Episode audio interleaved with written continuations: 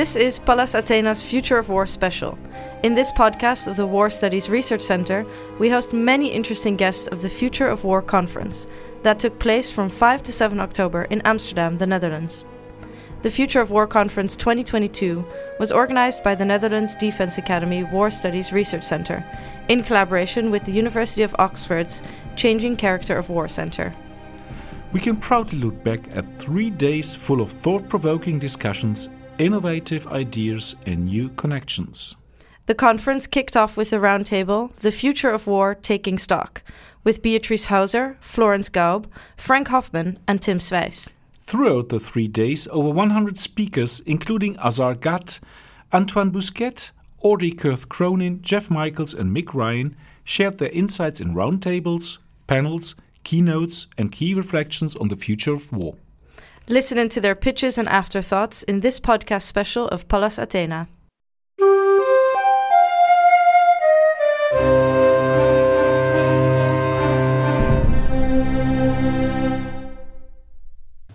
Again, welcome. My name is Martijn Kitzen.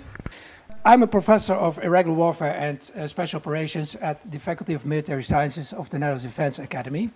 Um, and together with my colleague Tim Sweijs, we have been the chairs of this event, uh, which we have organized in collaboration with the Changing Character of War Center uh, of Oxford, uh, CCW, and especially its director, Rob Johnson. Great to have you here with us, Rob.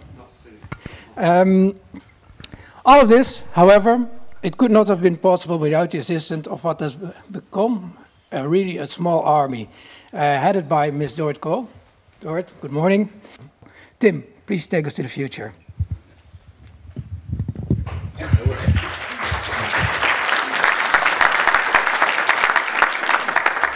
Is this better? Or is this good? Can you hear me in the back? All right. Okay, welcome everyone to Amsterdam, to our conference on the future of war. I'm really delighted to see all of us gathered here today. We do so, of course, at a moment of history when large scale interstate war has returned to our European continent. And while the outcome of this war is far from preordained, I think one thing is certain uh, is that um, it will affect war and peace. Yes, that's better. Uh, for many years to come. The war itself, of course, is a stark reminder that only the dead have seen the end of war. And this has inspired Azar Gat. Uh, I don't know whether I, am already seeing him in the audience. He'll, he'll be arriving shortly. All right. To, um, uh, to revisit that the decline of war thesis that was on vogue about 10 years ago. Um, he will ask whether the decline of war is in fact a delusion. In, if nothing else, the current war at our continent demonstrates that the future war merits serious intellectual reflection, and that is, of course, what we're, we'll, we will be doing here for the next three days. Now, the goal of this conference is not just to shed light on future wars' trajectories, but also to take stock of where this barely recognized, this field, this barely recognized discipline, is currently at. What topics are looked at and what topics are ignored what epistemological and theoretical frameworks are used, what methods and analytical techniques are developed, and inevitably whether that in fact yields a better understanding of the future of war. And on that basis, hopefully by the end of these three days, we can formulate or at least sketch the contours of a research agenda for the years to come.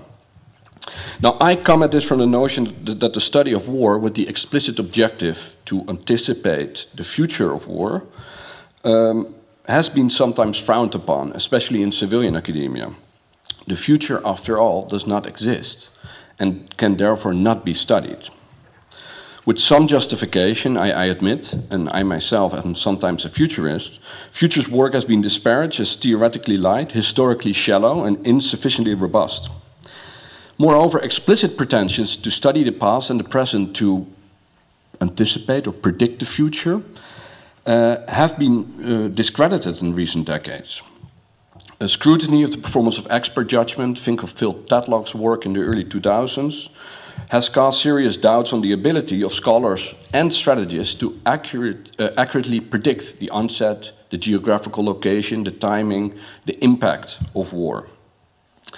That notion of deep uncertainty started to find mainstream resonance uh, following Nassim Taleb's famous Black Swan, But it also made inroads into defense planning. Uh, think, for instance, of Paul Davis and his uh, FAR, flexible, adaptive, robust principles, that for a time were um, um, at least part and parcel of the discourse in defense organizations, even though they applied these principles only uh, half heartedly. Lawrence Freedman further contributed to that consensus, uh, to the notion that war's future is hard, if not impossible, to predict, uh, with his 2017 book, of course, on the future of war history. Looking at the breadth of examples of incorrect predictions over the past one and a half century, Freedman convincingly argued that our track record for anticipating the future character of war is weak. And uh, Lawrence, Sir Lawrence uh, advises us to take work on the future of war seriously, but also cautions us to treat it skeptically. Now, these admonishments are extremely relevant, but they do not address the question as to how future war studies, as a discipline, as a, as a, as a nascent discipline, can fruitfully help inform preparations for future war. At the same time, there is a sizable research community around the world of practitioners, of analysts, of scholars, of strategists that are involved in efforts to understand the causes and the character of future war. And their understanding of what war is and what war isn't, what actors will be involved, for which political objectives they will fight, what means they will use, and which domains they will clash, actually feeds into real decisions that shape the way defense organizations prepare for future war and thereby uh, shape the future wars of tomorrow. And mind you, this translates into real investments. Uh, last year, uh, global defense expenditures exceeded 2 trillion US dollars. Now, the field's current impasse should not be considered to be an endpoint, I think, that's why we're here today, but rather serve as a stepping stone for a deeper examination of the contribution war studies can make to thinking about the future of war. And against this background, I think it bears noting that there has, in fact, been great progress in anticipation across different walks of life and different disciplines. And that has been based on theoretical progress uh, since the scientific revolution. It has been based on, on, the explosion of information and the adaptation of new analytical techniques. Uh, from weather prediction to consumer behavior forecasting, that progress is undeniably real. But war, especially interstate war, is a more pernicious phenomenon. It is often argued that we have, in fact, that rather poor track record, as, as Lawrence Freedman's books attest to. And yes, war is the true uh, chameleon. It's hard to pin down. War, in its very essence, is, of course, an interactive process in which strategic actors and act and react in complex ways. At the same time, we undeniably have come a long way from the time when counsel was sought from the priestess of Pythia at the Oracle of Delphi or when uh, the Haruspecs studied the patterns of bird flights to anticipate the onset of war. And I'm confident that also the traditionalists in our war studies community would agree. Um, so a key question is, what do we know and what can we know about war's future? Now, um, Given war's enormous impact on our societies, it is important to continue to work on attaining a better and especially a more differentiated understanding of war and warfare in its past, in its present, and in its future form. And so, this is not just about the actors, the geography, the frequency, and timing, but it also concerns the tools, the technologies, the strategies, and the organizational structures relevant to war and warfare. First and foremost, this requires an open mind towards other and perhaps new epistemological and methodological approaches. Note that where it comes to understanding future wars, that certainly includes analysis of the changing character of war rooted in the deep historical knowledge and familiarity with war's fundamental principles. But it also includes other forms, such as system dynamic modeling, structured multi method exercises, tech watch, net assessment, what if and what if not approaches, uh, the analysis of war's depiction in computer games, mind you, the use of literature with a capital L in early warning, and finally also science fiction to not predict but also imagine, and on that basis, imagineer the future. I'm therefore very pleased that our conference features multiple fascinating panels that uh, lay out different approaches and methods to anticipate future war and warfare. Now, most of us here today will agree that war is and always be, has been a reflection of the technological, economic, social, and political context in which it is waged. Unfortunately, however, visions of future war are often very tech centric. Our visions of tomorrow's wars feature images of robots doing battle on isolated fields, cyber warriors crafting weapons from zeros, and mosaic units fighting at hyperspeed.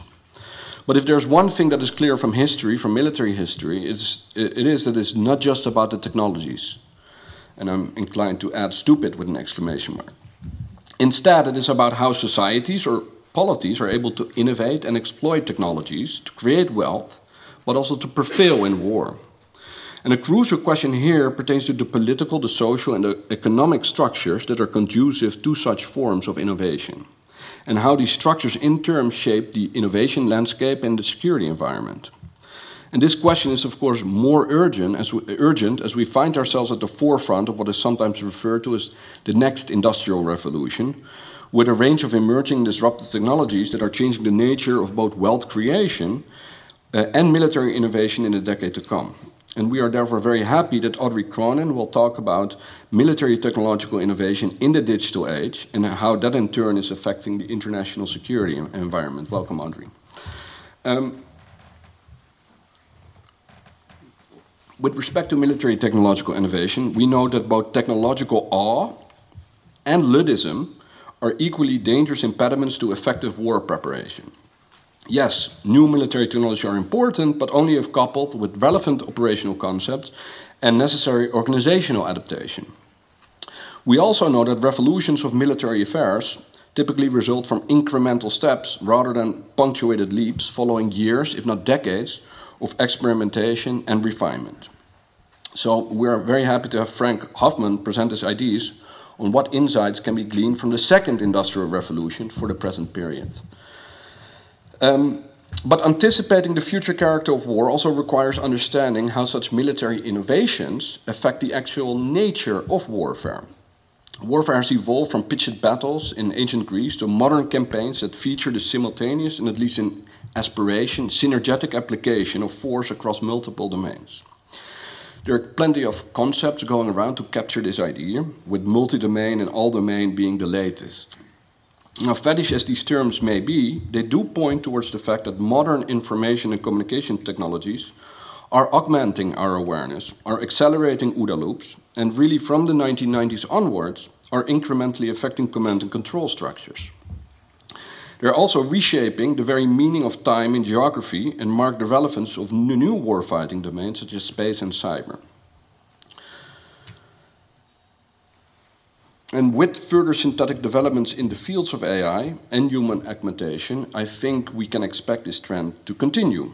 Uh, the introduction of network battlefield management systems and communication systems are already uh, allowing for sensational decreases in sensor to shooter time.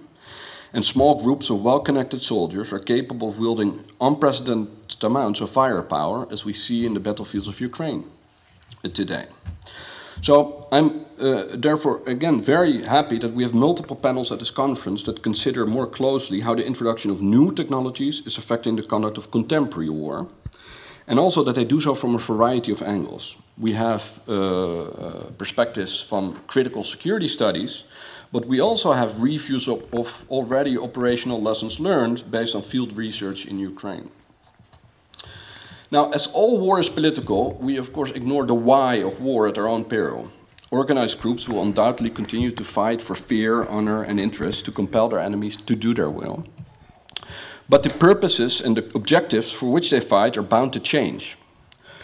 Uh, and that is due to a mixture of so called structural, political, social, economic, and normative factors that affect the frequency and the character of war and that shape the behavior of war participants. As a result, for many in the West, perhaps not necessarily gathered here today in this room, but for many in the West, war has come to be viewed as an, uh, uh, well, I think also in the room gathered here today, as an illeg illegitimate instrument to attain political objectives. Undeniably, um, war's deglorification and its stricter codification in international law has become much more deeply and much more widely entrenched. And meanwhile, the attractiveness of territorial conquest, for economic riches and national glory may have diminished. But that is certainly not true across the board, and certainly not for polities in wholly different political and socio-economic and cultural environments. Here, access to finite resources may be a key driver of conflict, while groups coalesce around religious, ethnic, or tribal identities. So, in this era of great power competition, we need to be aware, we need to guard ourselves for a myopic focus on states um, we should pay attention to individuals and groups, to coalitions of the able and willing, of non state actors that can mobilize and that can scale very rapidly and operate sometimes in very decentralized ways, about which we were talking 10, 15 years ago in those uh, security forces conducted then. Uh, our conference uh, features here also a number of panels that focus on war not just amongst the people, but also war by the people, at the same time as we have other uh, panels that examine how we can embed nonlinearity and complexity to capture the essence of modern war. Now, finally, as Vladimir Putin reminds us, I think, at a, almost a daily basis now, there are leaders who, in fact, behave in the 21st century as if it's the, the 19th century, and I'm paraphrasing a former US Secretary of State, of course, here, who observed this in 2014.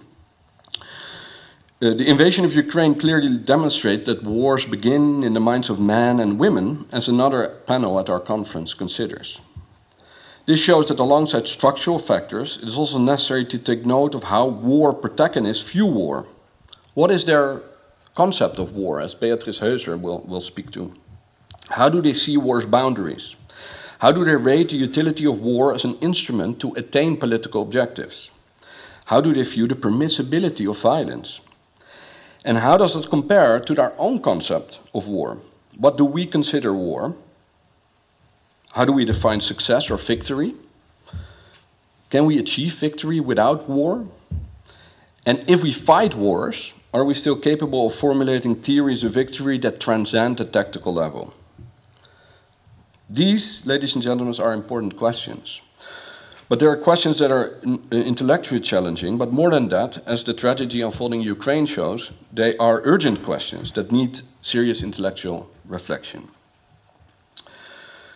Let me close off by saying that I very much look forward to serious intellectual reflection and, and heated debate uh, and rigorous arguments uh, during the official panels, but I also look forward after uh, two and a half years of COVID, I would uh, almost say, to uh, an informal exchange of ideas and social contact during our coffee breaks, during our drinks, during our lunches, during our dinners, and during our social outing to the National Museum that we all kindly urge you to join because it's going to be very interesting. Uh, thereby, I hereby declare the conference opened. Thank you very much, uh, and I look forward to the next few days.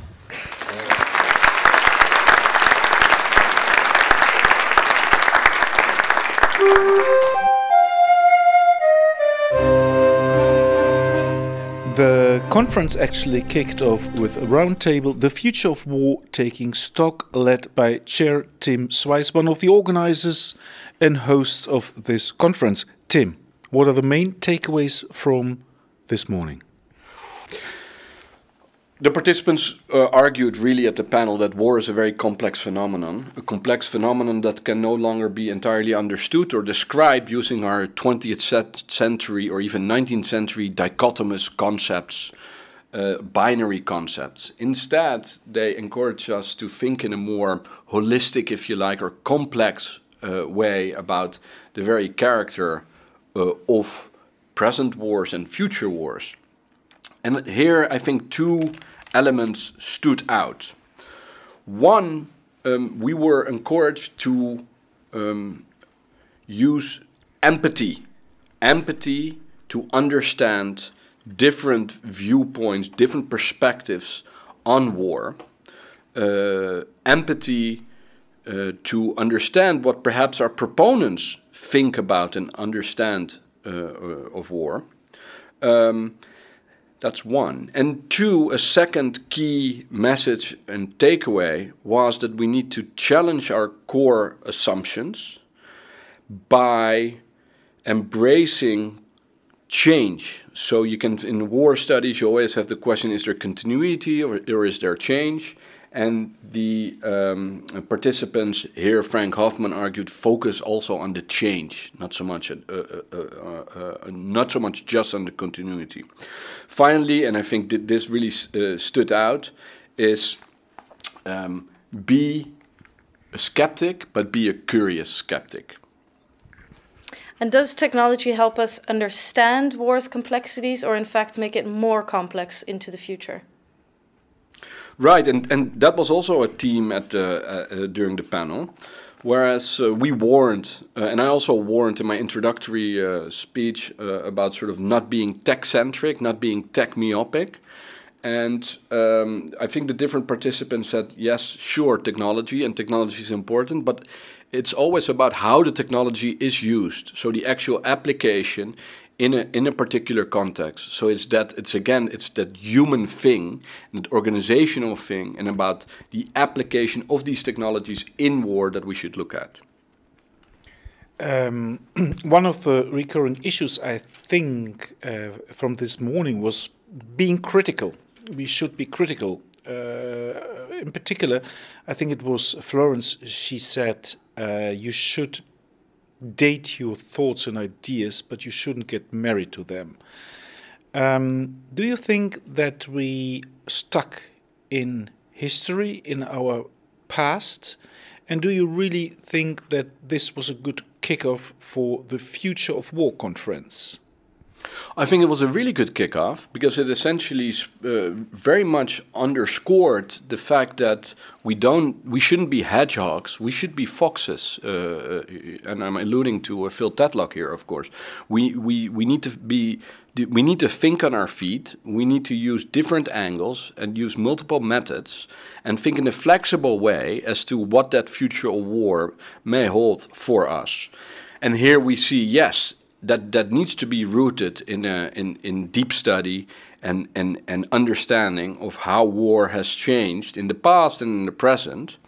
Uh, but it also requires us to be open towards other forms, uh, to, uh, towards other forms of analysis, uh, including not lim- including but not limited to, uh, for instance, science fiction, as well as had been uh, brought forward, or um, um, sessions in which you use the expertise of a diverser crowd, much more diverse than we currently see in our uh, defense and security foresight exercises. So, in this context as well, what is the role of the human mind and developments in, for example, psychology to help us better understand war and its complexities? Well, that turn is, is only very recent, right? So, if you uh, uh if you think of um, the literature from the 1960s and 70s, um, um, scholars realized that if we want to understand war and if we understand causes of war, we need to look at uh, uh, not just structural trends and abstract game theoretic models, but we need to go uh, deeper and understand uh, the psychology of uh, conflict actors. We need to think about their operational codes. Think, for instance, of um, Alexander George.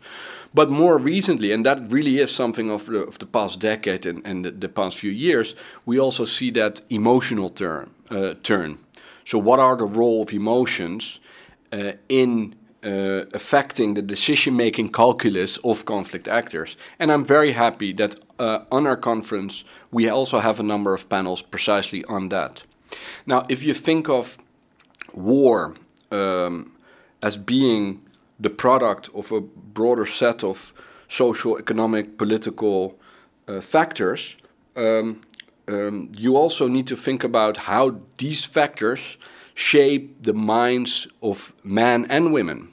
And in fact, after this very break, after this interview, I'm going to go into a room on a, with a with a very interesting panel on with the title "Wars Begin in the Minds of Men and Women."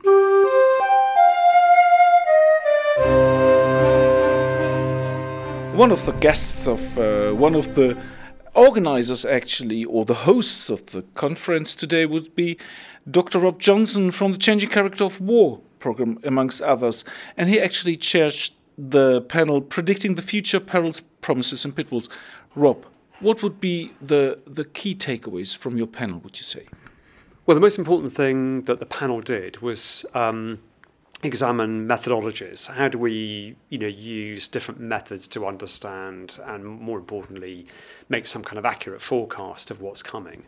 Um, and it's not just about war, of course, but it's about, you know, just generally uh, strategic conditions of competition, coercion, and, and possibly armed conflict.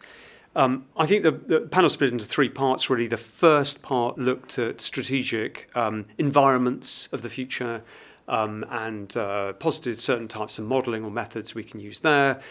Um, then we moved very quickly to uh, an approach of m- multiple methods. We, we agreed that one single method was not enough. Um, even for understanding the environment, you need to go further. You need precision. You need to be data led. Um, you need to some way of testing or verifying the results you've got. Um, and that's great. And that's with very much the sort of structural parts of understanding the future um, and modeling. But then, of course, I think we moved to back to the human dimension. That you know, humans are you know less predictable creatures. You know, they're they're more variable. What we decide sometimes that looks quite irrational can be very rational if you're an actor under pressure, if you're a human under pressure. But it's a, a way of bringing us back to, I think, the solution, which is to say that yes, you can do good algorithmic sort of methods. You can use a lot of mathematics, quantitative theories. You can then test and verify your measurable results. But in the end, you have to come back to the human. And the human dimension, despite all the human sciences, remains a broadly you know, difficult thing to predict. And to what degree do you think we will have to accept that there will always be some sort of uncertainty in warfare? Yeah, absolutely. It, it's crucial. Uh, we need to be, you know, have some humility in our assessments of the future. Um, but you know, this takes us back to the ancient Greeks. It takes us back to Clausewitz in the 19th century.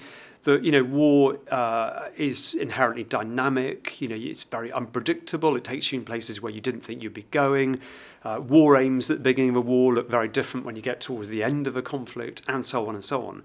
But the future too is like that. You know, there are some alleged sort of grey rhinos. These are the sort of things broadly you can see heading in your direction quite slowly, which you should be able to deal with. And I think those lie in the realms of things like demography, uh, climatic change, baseline economics. You can make some fair judgments on those. Those are sort of broadly uh, forecastable. But then you've got all the other problems of analysing the future, which are sort of the, the accelerated changes of technology. Um, it's very difficult, although people are making brave efforts to understand why certain states collapse. Um, how would you project or predict um, civil violence? We're getting better at that, but it's not perfect. Um, and long term forecasts, extremely difficult. Thank you very much, Rob, for talking to us. At all. Thank you. One of the fascinating papers, actually, from that panel, and that actually draw on the human side of war and how people perceive was given by Florence Gaub, The Future of European Violence Accommodating the Reality of War with Post Heroic Societies. Florence, great that you're here. Could you give a short uh, impression of your paper? What is actually the core of your paper? So, uh, one of the things that I've analyzed is that European societies since the 90s have moved progressively away from violence as a way to resolve conflict. You can see that in the fact that uh, you know all kinds of violence, interpersonal violence, have been criminalized. So you, you, teachers aren't allowed to hit children, parents aren't allowed to hit children, marital rape is a crime, etc., etc. You see that also by extension in other areas such as no more military service, uh, low levels of participation in general in you know missions abroad. Um, so I would say that uh, for Europe, the the ideal scenario is one where violence just doesn't exist, full stop. And the problem I see is that Europe, and I mean here particularly, of course, the EU member states, are the exception to this. So um, in the, in Europe, you have very low levels of willingness to defend your country. 15% in the Netherlands, 18% uh, in Germany, for instance. But then in the rest of the world, you know, it's much much higher. So 60 to 70% of Russian and Ukrainians would say that. 95% of Pakistanis would defend their country with weapons. So uh, that's just one indication. And of course, levels of violence are higher pretty much everywhere except for in the EU. And what does that mean for strategy? What does that mean when we meet the reality of war? I deduct broadly four consequences. First is a tendency towards defeatism. So just end the war. What we see now when it comes to Ukraine calls to just stop the bleeding, you know, stop the dying, because sanctity of life uh, has priority over everything else. Uh, related to that is, um, I think, an over reliance on technology in the hope that you know um, our people don't have to go to war. It's not humans that will do the fighting; it will be machines. Then you'll see a very low level of tolerance for casualties. What we already saw in 2011 in the NATO operation in Libya, where uh, you know the alliance was not only there to defend civilian life, it was in the process also asked to to minimize collateral damage, which it did. You know, like between 100 150 people died during the Libya war, but even that is seen as too much. So very low tolerance for, for civilian casualties. And then lastly, and I think this is perhaps the most tragic thing about this, is I think so, short-term thinking, you know, violence inflicts pain. Pain is a present moment experience. You have no memory, you cannot recall pain.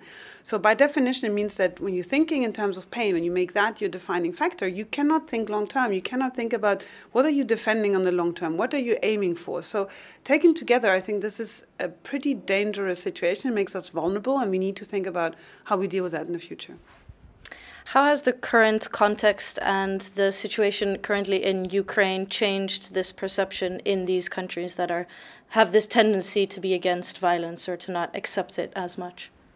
So I think the fact that we're having this conversation in the first place is, is one of the effects, because even though um, you know this whole Europeans are uh, from Venus, Americans are from Mars, or Europeans are vegetarians in a, a, world of carnivores and things like that, this all precedes the war in Ukraine. But I've never seen a debate so uh, intense and emotional. So I think something is already changing because, for a reason that perhaps is not entirely clear, now the EU member states consider that this is a war in Europe, whereas the war in the Balkans was, geographically speaking, also a war in Europe. But something about this war is different, which means suddenly we feel that, oh yeah, this concerns us much more directly. Perhaps also because the war in the Balkans was more an inner, uh, uh you know, interest, was seen as an interstate war, which, you know, kind of was, but not really. And now this is a state-on-state war. So um, I think that certainly in Germany, that, where I follow the debate a lot, uh, I think attitudes are beginning to shift, but very slowly. And there are still more questions than answers on okay, how do we not let go of some of the achievements? Because clearly nobody wants to go back to a world where it's okay to hit your child and rape your wife. But can we still be credibly deterrent? Can we still project to our potential enemies that we are willing to fight if it's necessary? Okay, that would be a question of mine because there is some normativity, there's some prescriptivity, prescriptivity in this thoughts of use, and the I think the final thought would be that in the end we all became beasts again. I mean, civilization somehow protected us from wars, didn't it? Okay, so I think this is a very funny way of putting it because you, you, your question itself actually suggests the normativity you just mentioned. You know, we became beasts. So obviously, beast is a negative term, and and civilization is good, and enlightenment is good. But perhaps this is exactly the problem. Perhaps we have to accept that there is something that humans have that can be violent under certain circumstances. So, you know, while we do see that um, violence has disappeared from public life or is you know no longer acceptable it rises it's very present on tv and in computer games it's almost like we put it somewhere where it's safer but i think it's not gone it's just moved somewhere else uh, in the same way that, for instance, there's always this myth that I absolutely hate that women are not as violent as men. Hmm.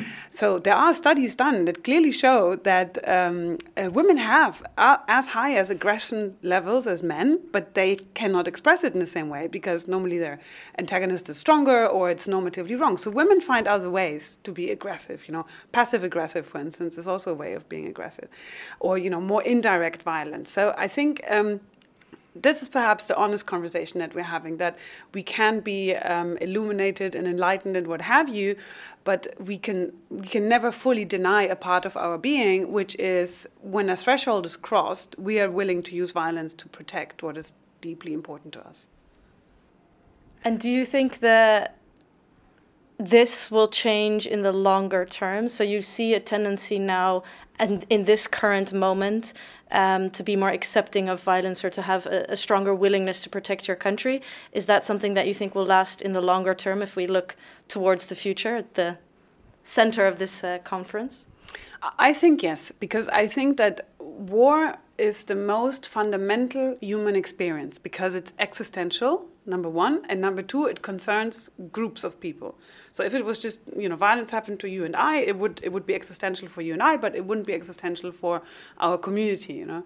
So um, because it has these two things, existential being about life and death, and being about identity and collective groups, you know, as, as nations or states or communities of values or what have you, um, it's already triggering a profound change. It, it does in general. War in general is a transformative as, as can be. So uh, reallocates resources, rearranges priorities, shifts values, perhaps also lays open things that were already there vaguely under the surface, but we didn't see before. Like, for instance, uh, August 2021, the evacuation of uh, Kabul airport, we already saw pretty strong voices also in Europe saying it's outrageous that we don't have the capacity to act here. So perhaps, you know, this is just what we're seeing right now as a logical consequence. But I do think that in 2030 we'll look back at this moment and say this is where a profound change began. Yes. Thank you very much, Florence. My pleasure.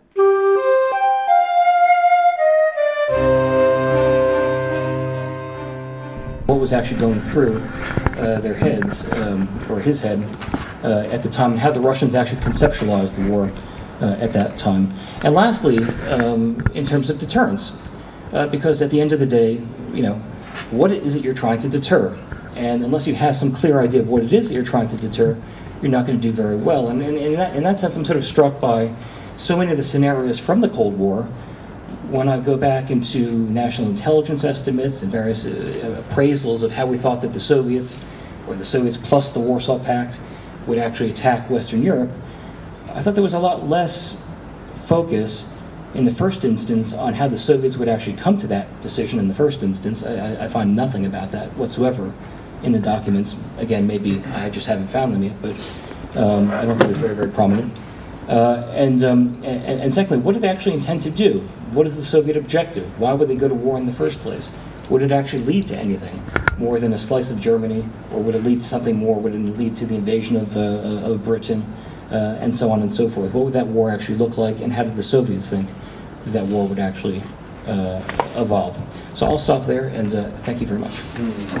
Thank you, Jeff, and thank you for um, a fascinating presentation and a, and a, and a highly fascinating paper.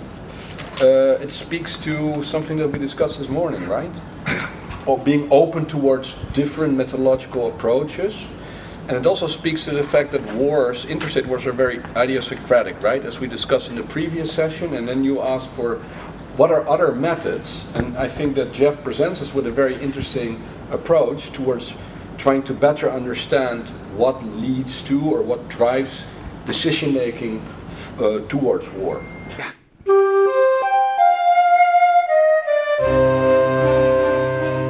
With us now, uh, Beatrice Heuser about a paper Fluctuating Forecast of War in Jeff Michaels' War Scripts, visualizing and deciding on wars far and near. Both of you just gave a great pitch, and I would just like you to ask to, to give a short impression of your paper and how it was received. Beatrice, maybe you first. Of course, we will all say that our papers were received with to great acclaim, but to be modest, uh, more sensibly modest about it, um, I think uh, the crucial point is that we agreed on is that people come into wars with personal assumptions. They go, they make the decision for war on the assumption of particular ways in which wars will unfold. These assumptions are very often based on their own reading of previous wars, the patterns that they expect to come from previous wars. So, for example, coming out of a major war, people will often assume that the next war will be major. If they're suddenly confronted with more limited wars, they think that all wars will suddenly be more limited and that there'll be no more major wars. And in both cases, they can be very much mistaken. Uh, the reactions to this were to say, um, yes, but there are uh, certain patterns that, that have been there over history, that you can extract certain ele- elements from history, that you can uh, uh, draw certain lessons from history.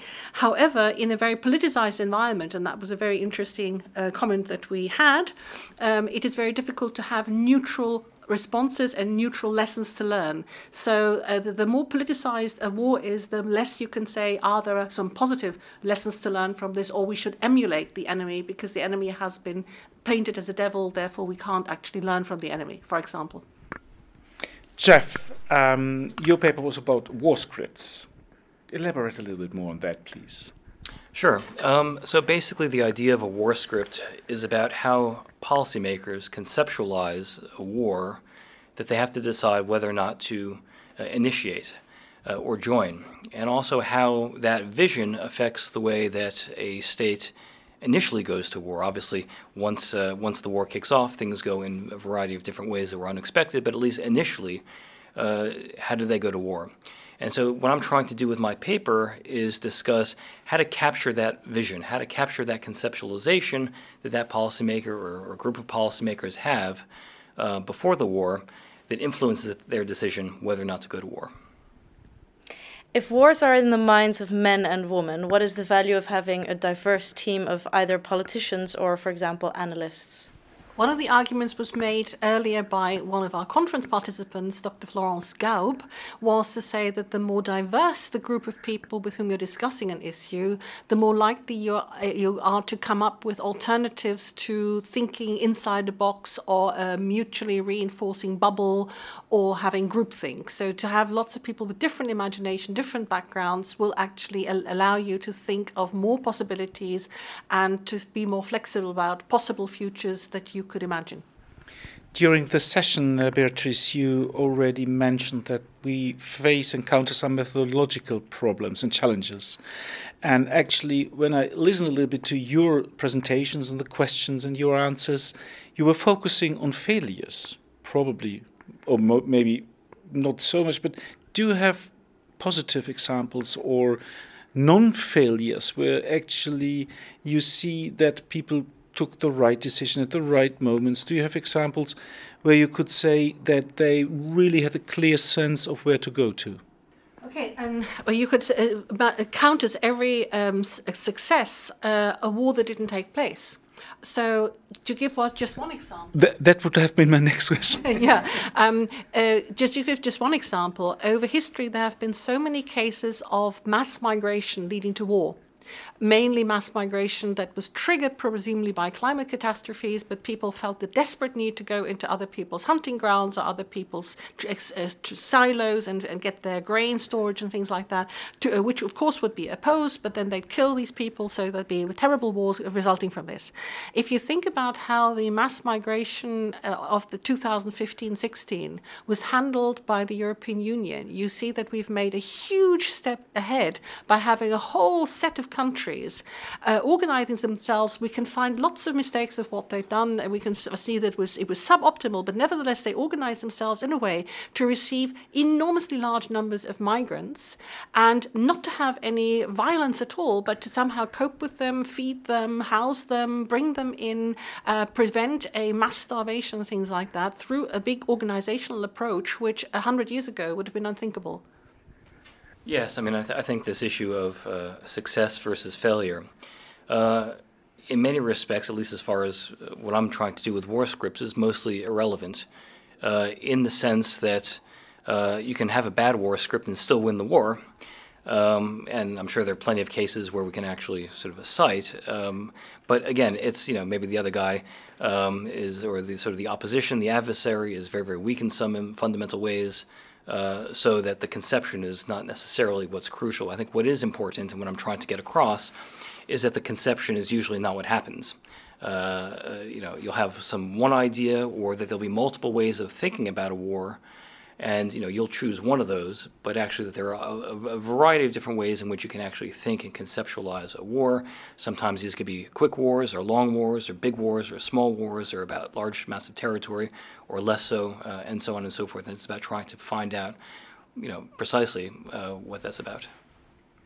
How do those components of rationality and irrationality play into war scripts and trying to understand them Yes, again, I think it's it's, it's you know less important than meets the eye, um, because even non-rational people, crazy people, however you want to define them, uh, will still have certain ideas. Uh, so leaders who want to go to war, whether or not you think that they're rational, will still have some idea about what that war will entail. And even if it's not about everything that I'm looking at necessarily, so they might be silent on some key issues. It's almost certain that, you know, if not them, then somebody else in their bureaucracy will actually have some ideas, or their organizations will be set up in a certain way to deal with a certain um, uh, a certain factor in a certain way. If I could just comment on this whole debate about rationality, because we've had a lot of that today. Um, I think a lot of us have come away with the conclusion that people are not necessarily irrational if they have fundamentally different values from ours on which they build logically and systematically. So they simply, for example, Putin, um, if he has this whole thing about the glory of the Russian people, which we find very difficult to relate to, because somebody said, you know, we're going to go to war for the glory of the Dutch people or something like that, people say you're absolutely stark mad. Mm-hmm. Um, but if they have have a different value system to start with, what they are doing may be completely rational. So we shouldn't underestimate their rationality, but I think we should be open, and we've talked about that an awful lot today in the various groups, uh, to a completely different value system on their part and to open our minds rather than to project our own thinking onto them all the time. Yes, I just add one more thing about that? I mean, I, I think, you know, especially with Putin, um, you know, often with a lot of people in our field, there's this assumption that there is some sort of clear idea of what he's after. Uh, maybe it's to stop NATO or to, to reconquer lost territory from the great Russian Empire or something like that. Uh, it could also be neither of those things. It might be that he's actually coming up with this on the fly, that perhaps the crisis situation that he found himself in uh, sort of led him to go down a certain route to which he couldn't feel like he would he could withdraw from, and so therefore it was preferable to still have the war. I'm not saying that that's the case, but I think we should at least keep that open as a possibility. Here comes the next paper. Mary, you, you both write, in, write together about um, entrapment. Thank you very much, both of you. I hope you will enjoy, we hope you will enjoy the rest of the conference like we did the first hours of it. Thank you. Thank you very much for having us. Thank you so much.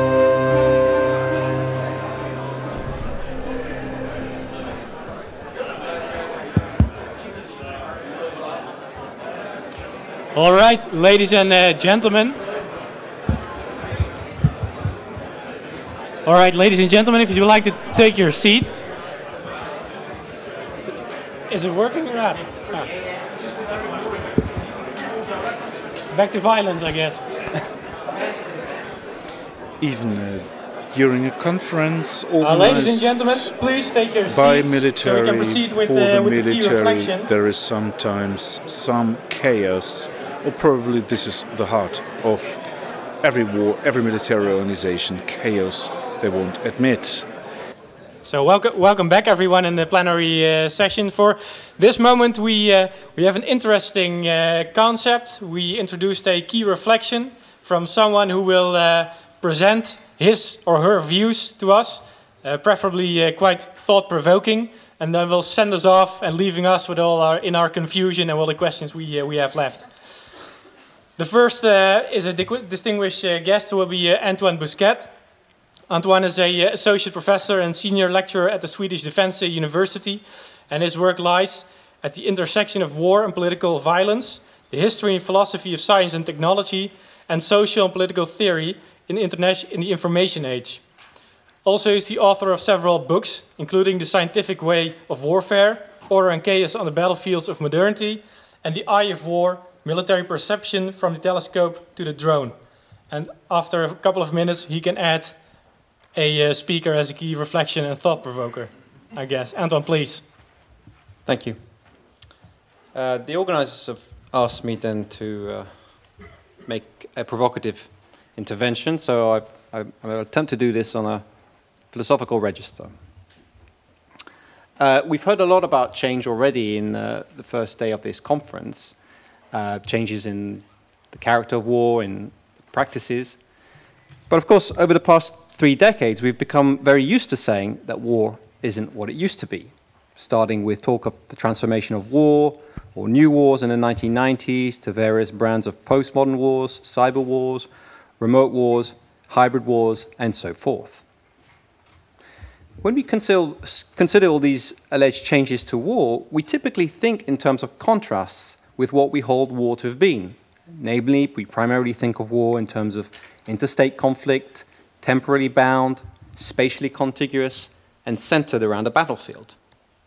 In other words, we are conceptually framing these changes in war negatively in terms of what these new forms are not, in opposition to some idea of what war used to be or perhaps should be. Indeed, I think there is an implicit if not assumption, perhaps at least a longing for a resolution of these changes we detect in war. a hope that war will settle into a form that we can definitively understand. And yet, war has always been changing. Uh, if we survey the last two centuries, what we see is a recurring sense of military upheaval.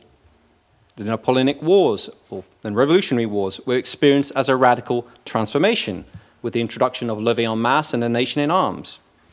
I would submit that the reason, or one of the key reasons that Clausewitz could come to his powerful insights about the politically circumscribed and historically contextualized nature of war is precisely because he was living at a time where these observations could be promptly made. He could see those changes, as could many others. The period covering the First and the Second World War and the period in between saw continuous transformation as war became ever more total, pulling in every facet of social life. The Cold War introduced a nuclear revolution that fundamentally challenged strategic thinking in the aftermath of the Hiroshima and Nagasaki bombings. And the Cold War was associated with an amorphous, omnipresent condition of more or less overt and intense struggle. Again, profound challenges to our understanding of what war is or was.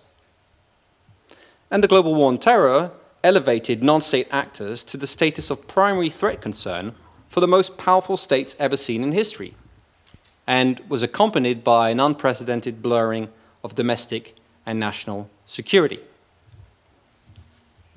And of course, this broad brush of the past two centuries would need to be supplemented by an account of the allegedly minor martial phenomena occurring during this period, namely various insurrectionary, revolutionary, colonial, and anti colonial sites of conflict.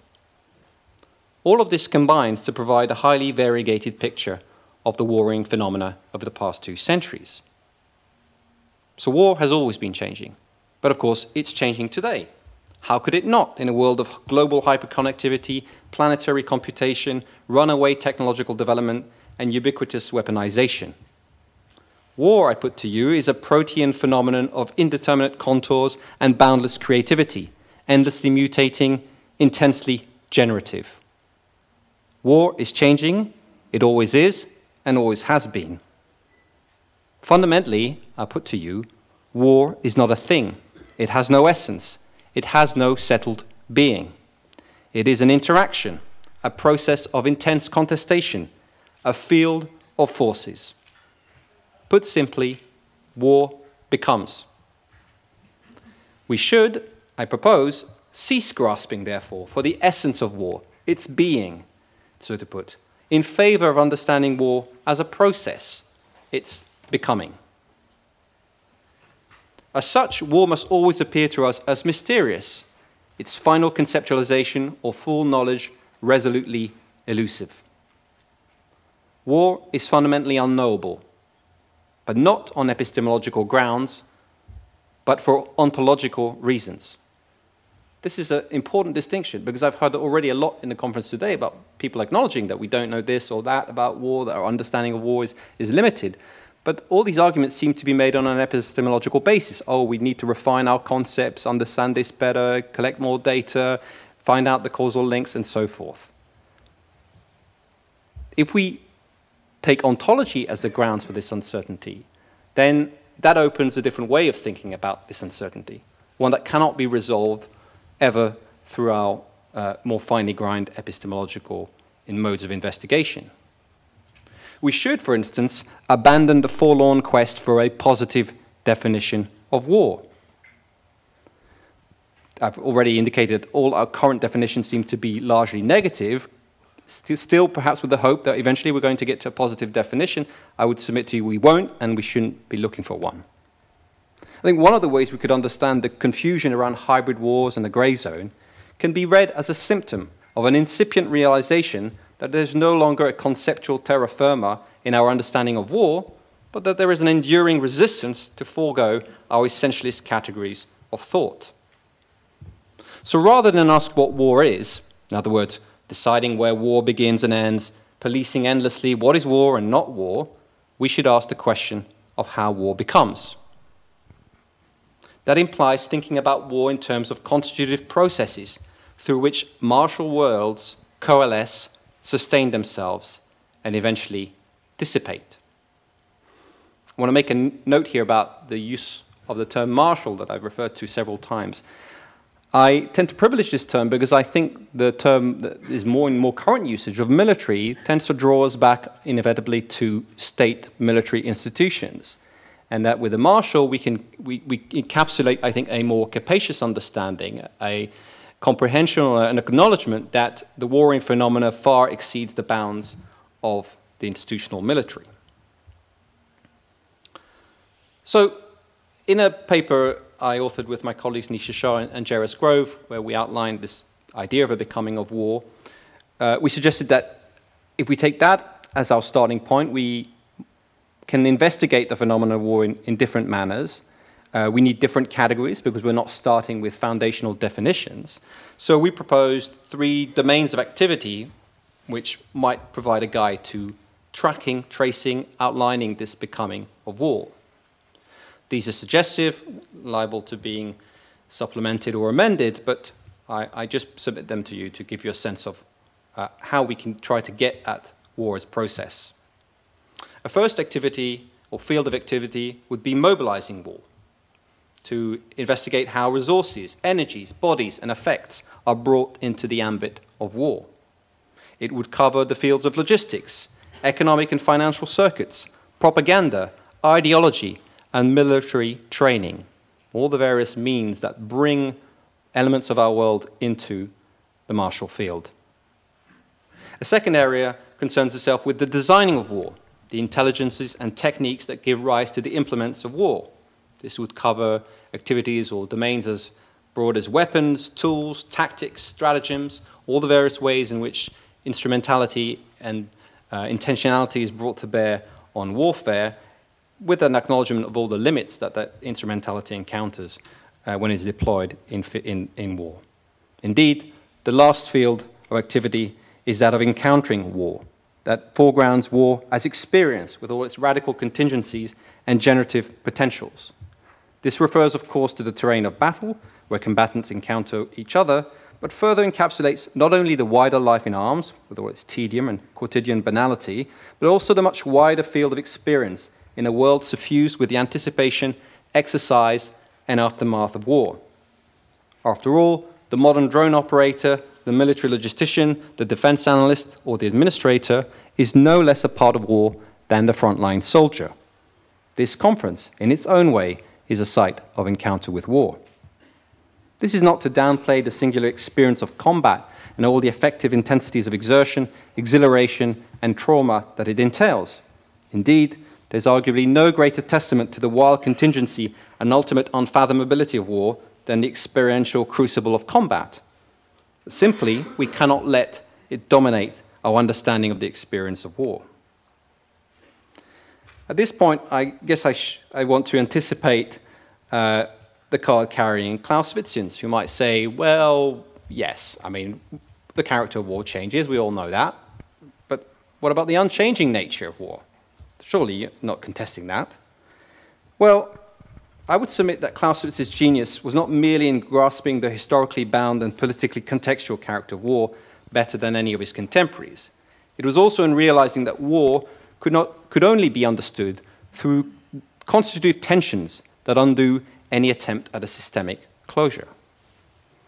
We know that Clausewitz continually revised his thinking on war, still writing on his manuscript um, upon his death. But I propose to you that On War is not incomplete because of Clausewitz's demise, or uh, premature demise, but because it was never meant to be. After all, it is Clausewitz who tells us that the conduct of war branches out in almost all directions and has no definite limits, while any system, any model, has the finite nature of a synthesis. It's also why friction, the concept Clausewitz tells us, that differentiates between actual war and war on paper is his most, in my view, important concept. Friction is an understanding not merely of the difficulties, the problems that arise in, in the field, uh, in, in the conduct of war, but a tension at the heart of our very understanding of war, our conceptualization of war. And note the metaphor of friction. It implies not epistemological uncertainty, but ontological uncertainty. It is a physical phenomenon, which Clausewitz tells us in, in On War is, is distributed everywhere and, and, and accumulates in, in various fashions. So I would propose to you that fidelity to Clausewitz, or the greatest fidelity to Clausewitz, comes from furthering his engagement with war, not repeating and reifying the point at which it ceased to become. And to the extent that war has been that resolutely human thing, as Thucydides put it, to the extent that we would want to ground the nature of war in some putative human nature, then I would put to you that many of the developments pointing on the horizon imperil fundamentally the centrality of the human in war, be it AI, genetics, or neuroscience. But most importantly, in the context of uh, this conference, I would enjoin you to embrace the stubborn messiness of war, its fundamental irresolution, and so that we perhaps should pluralize the future of war and be thinking of the futures of war, perhaps in the hope that we can at least avert those futures that write us out entirely of the story. Thank you.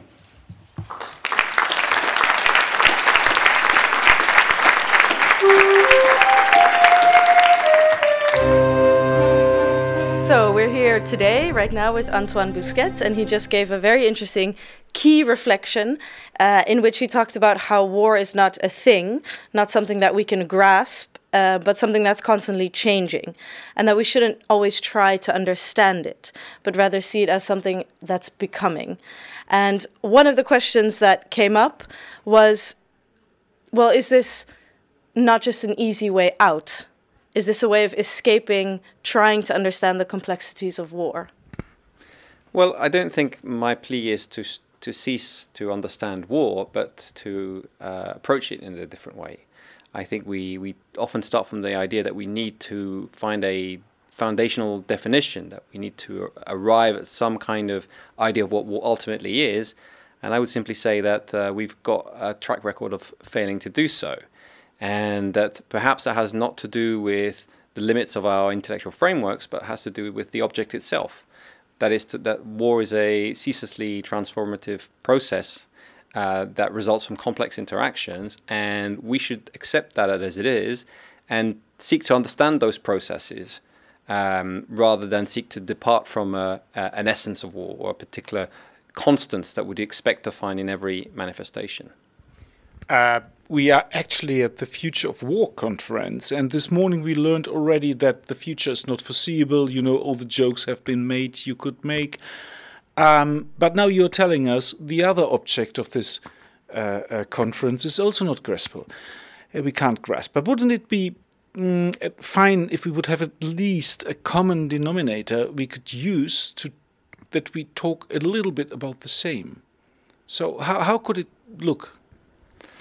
Well, I think we can still have a discussion where we talk about an object uh, that is common to all our investigation uh, we, you know, with many forms of manifestations of war that, that we recognized. But the thing is, we, we arrive in the, it, we, we always start in the middle of things. War, we live in a, war, a world that has been shaped by war and that continues to be, and in which war is constantly reorganized by our societies. So we can follow those processes. We can see or we can theorize how and, and study how war transforms our societies and how we in turn transform war. In fact, there's a lot of scholarship that does that. In some ways, I'm saying we've been getting along all this time without a very good definition of war, and we're still producing knowledge.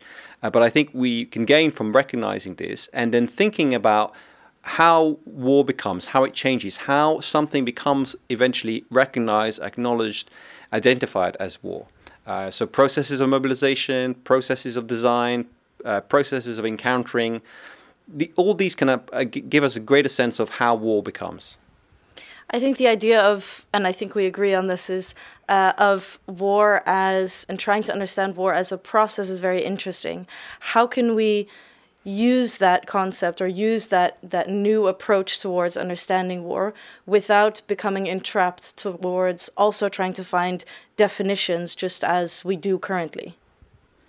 Well, I think it we begin by trying to look at uh, activities, you know, looking at ways in which war is given is given shape, uh, w- without clinging on to pre-established definitions that we keep comparing reality to. You know, we, we, we spend a lot of time trying to understand contemporary forms of war, and we say, well, it doesn't look like it used to. You know, states uh, don't encounter themselves on the battlefield. Uh, we don't have the uh, the forms of war that we're used to recognizing, but these forms often that we keep comparing to are really an imaginary. You know, some idea of a Napoleonic battlefield that existed once upon a time, and doesn't correspond, I think, to the reality of, of, of, historical development in which war has always been transforming, but also has always been multiple. There's always been different forms of war. We always want war to be one thing, and we tell stories about the history of the last century where we focus on major powers fighting one another, but at the same time, there's many forms of conflict, many other modalities of violence, things that maybe also we we have we aren't sure whether we should count them as war or not, that challenge us and demand of us that we interrogate uh, w- what the processes uh, underlying these phenomena are. Does this also help us in thinking more long term? Because there's a lot of criticism, and there's a lot of people here also at the conference speaking about how we tend to look at war and try and understand war in very short term. How does your yeah, new approach to understanding warfare also help us understand long term dynamics? Well, there's a well-known dictum that uh, you know generals are always preparing for the war that's been fought last, uh, and that's a generally a bad guide to the war to the war that comes. So I suppose I'm I'm trying to take that that lesson on board to the way in which we study wars. You know, the past is a guide uh, to the future for sure. Uh, but if we know anything about what about, about, our experience of the future or futures past, is that they, they, they our predictions never uh, uh are never fulfilled. Um, and I think it's true for mo- many social phenomena, but war, I think, is a particularly irreducible one to these kinds of, of, predictions. So that doesn't give us. There's no magic wand. There's no. There's no recipe. Uh, but being prepared for contingency and expecting to be surprised uh, is, I think, a prerequisite both intellectually and, and practically. Great. Thank you so much for speaking with us today. Thank you for having me. This was an impression of the first day. Don't forget to listen to the other two episodes.